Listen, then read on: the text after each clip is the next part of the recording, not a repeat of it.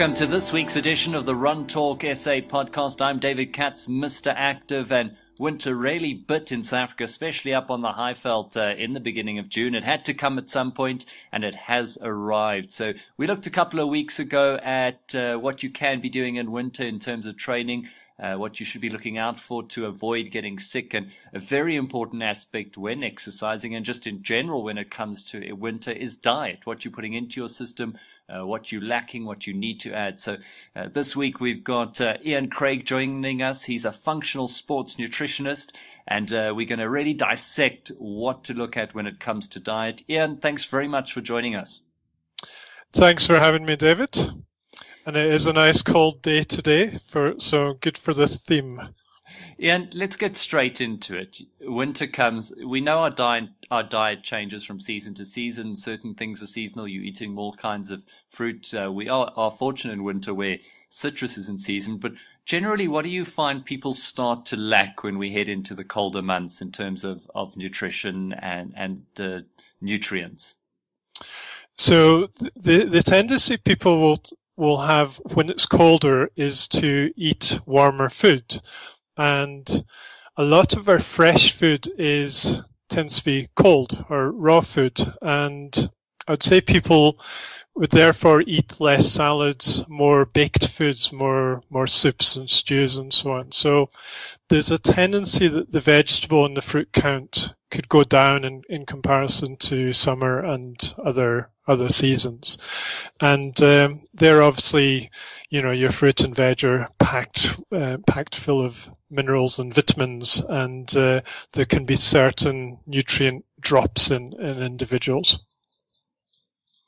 And looking at that uh, sort of nutrient drop, do, does that come with yes, germs are going around, there are more viruses does that make us a little bit more susceptible because we don't have this this amount of fresh food in a sense that we had in summer? Yeah, I mean it certainly can do. Your whole immune system is is made up of cells, and these cells have to be actually produced from what we nourish ourselves with. So, all the vitamins, minerals, proteins, carbs, fats. Um, they are putting together the cells that our body is made out, up of, and the immune system um, can become less active, shall we say, a little bit more sluggish if you're not getting as much uh, good nutrition in. So it, and, and then obviously there, there are more colds and flus that go around in the winter months, especially with changes in temperatures, which may put stress on the system for a, for a period. So, should we possibly look at? I mean, I'm personally a big salad person. I, even now through winter, I tend to eat eat a lot of salad. Should people be looking to try and do that, keeping that stuff that they're not sort of looking at eating now all of a sudden um, because of the change of season and the change of diet, but placing a real emphasis on on eating that that sort of extra nutritionist food that now is is being omitted from their diet. Yeah, it's it's always a nice um, thing to just keep a, a small side salad. I'm I'm a big advocate of follow the seasons, follow the the foods that are in season, and eat according to the the ambient temperature. So we're going to feel more like soups, stews, curries, etc. at this time of year, but have a little side salad. It could be even a starter, you know, something like some rocket and tomato and some olive oil and Himalayan salt as a starter, just to get the um, uh, get the saliva flowing for the main course. But also, we might have a tendency of just making very stodgy food. Get more vegetables into the actual soups and stews and um, and curries you know, curry can have all sorts of. If you actually, I've been to India and uh, they have massive big outdoor markets of uh, vegetables and, and herbs, and these all go into their curries. But that's what we don't see when we eat curry here. So they, they can all be included. Now, what about supplementation? I mean, year round, people eating multivitamins, adding, adding omegas uh, to their diet. In winter, where you do have less access to this fresher food that, that you generally would be eating. Is supplementation a good uh, idea? Obviously, natural's always better, but a really good multivitamin, is that worth adding to your diet? Um, I do. I, I do with clients, um, and I do it all year round. Just simply because we we don't access the best quality food that we could. Um, if we all lived on, a, on an organic farm and had veggies straight out of the garden uh, onto the plate, then we probably wouldn't need these things. But uh, it's it's the proverbial insurance policy. Um, just getting in some multivitamins and minerals that just top up our levels a little bit. It's never as good as food. Uh, I'm a big advocate of food, but on a on a cake, the cherry on the top might be your supplements, just to keep it uh, keep your health a little bit more rounded. And what about something like vitamin D? I had a, a full medical last year with Dr. John Patricios just to see uh, what he does with, with athletes and, and with anyone who goes to him. And we did blood work and everything. And the only thing he found, and it was sort of coming out of winter when we did this, is that my vitamin D was low. Is the vitamin D, and specifically in winter, uh, something that you should be looking to possibly add to your, your supplements that you do take? Yeah, vitamin D is a really interesting one because it's had a good 10 years plus of heavy research. It used to just be linked in with bone, um, with bone health, but now it's got a very strong link to immune um, issues. So just immune system in general, but also autoimmunity conditions such as uh, rheumatoid arthritis or colitis or something like that. And these conditions have been linked with northern latitudes, you know, like Scandinavia, for example, where they don't get as much sunlight during the winter. Here, here in South Africa, it's a fairly warm country, believe it or not. Um, but we're not habitually outside very much. Um, if you compare back to a few hundred years ago, most people would farm. That would be their occupation.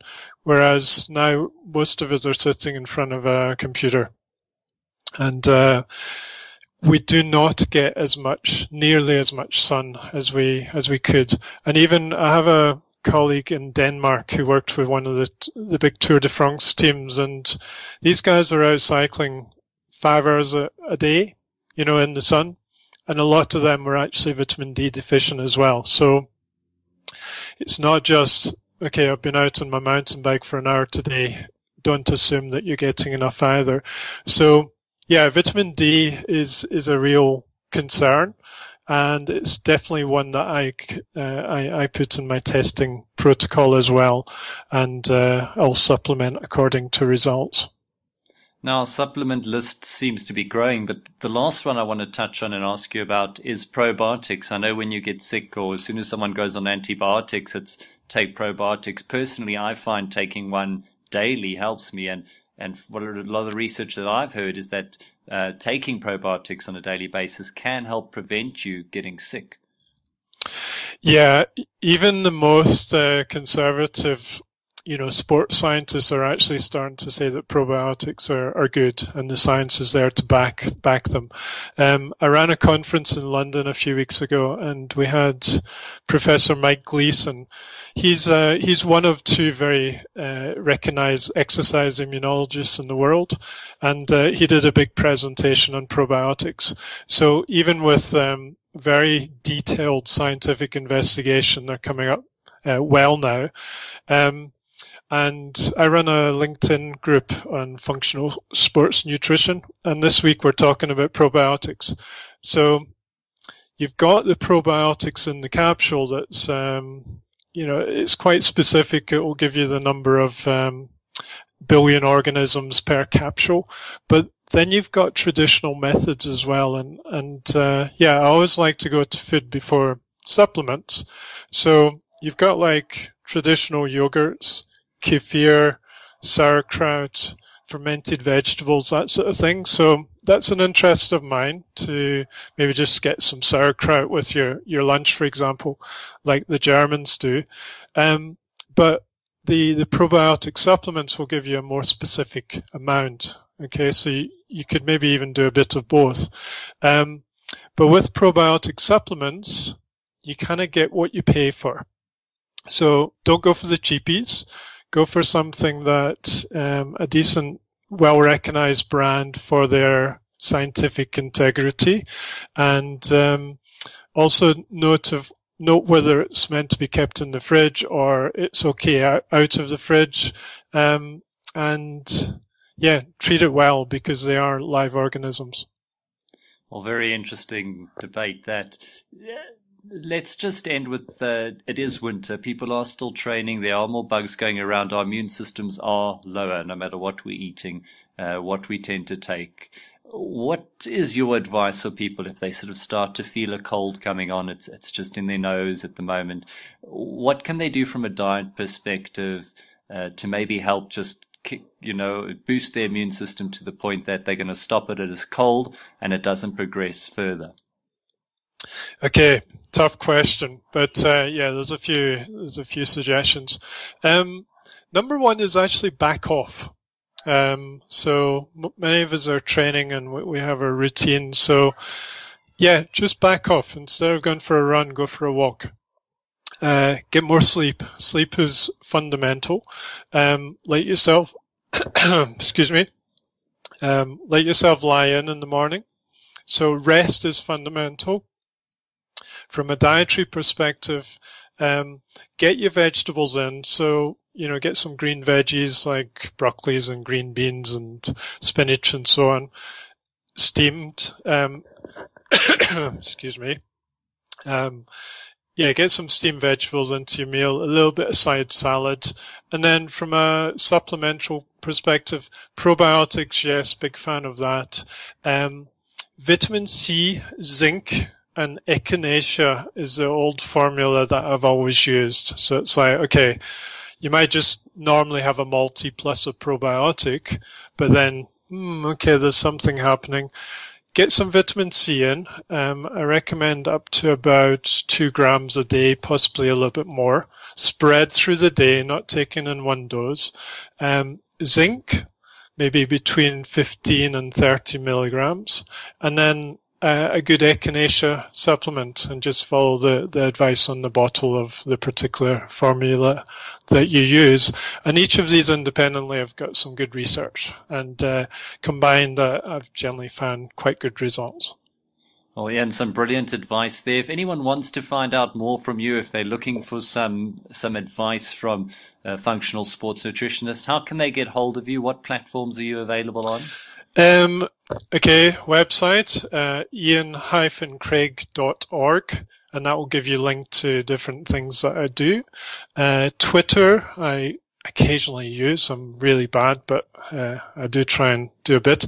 It's uh, at Ian unders- underscore FSN. F for functional, S for uh, sports, and N for nutrition.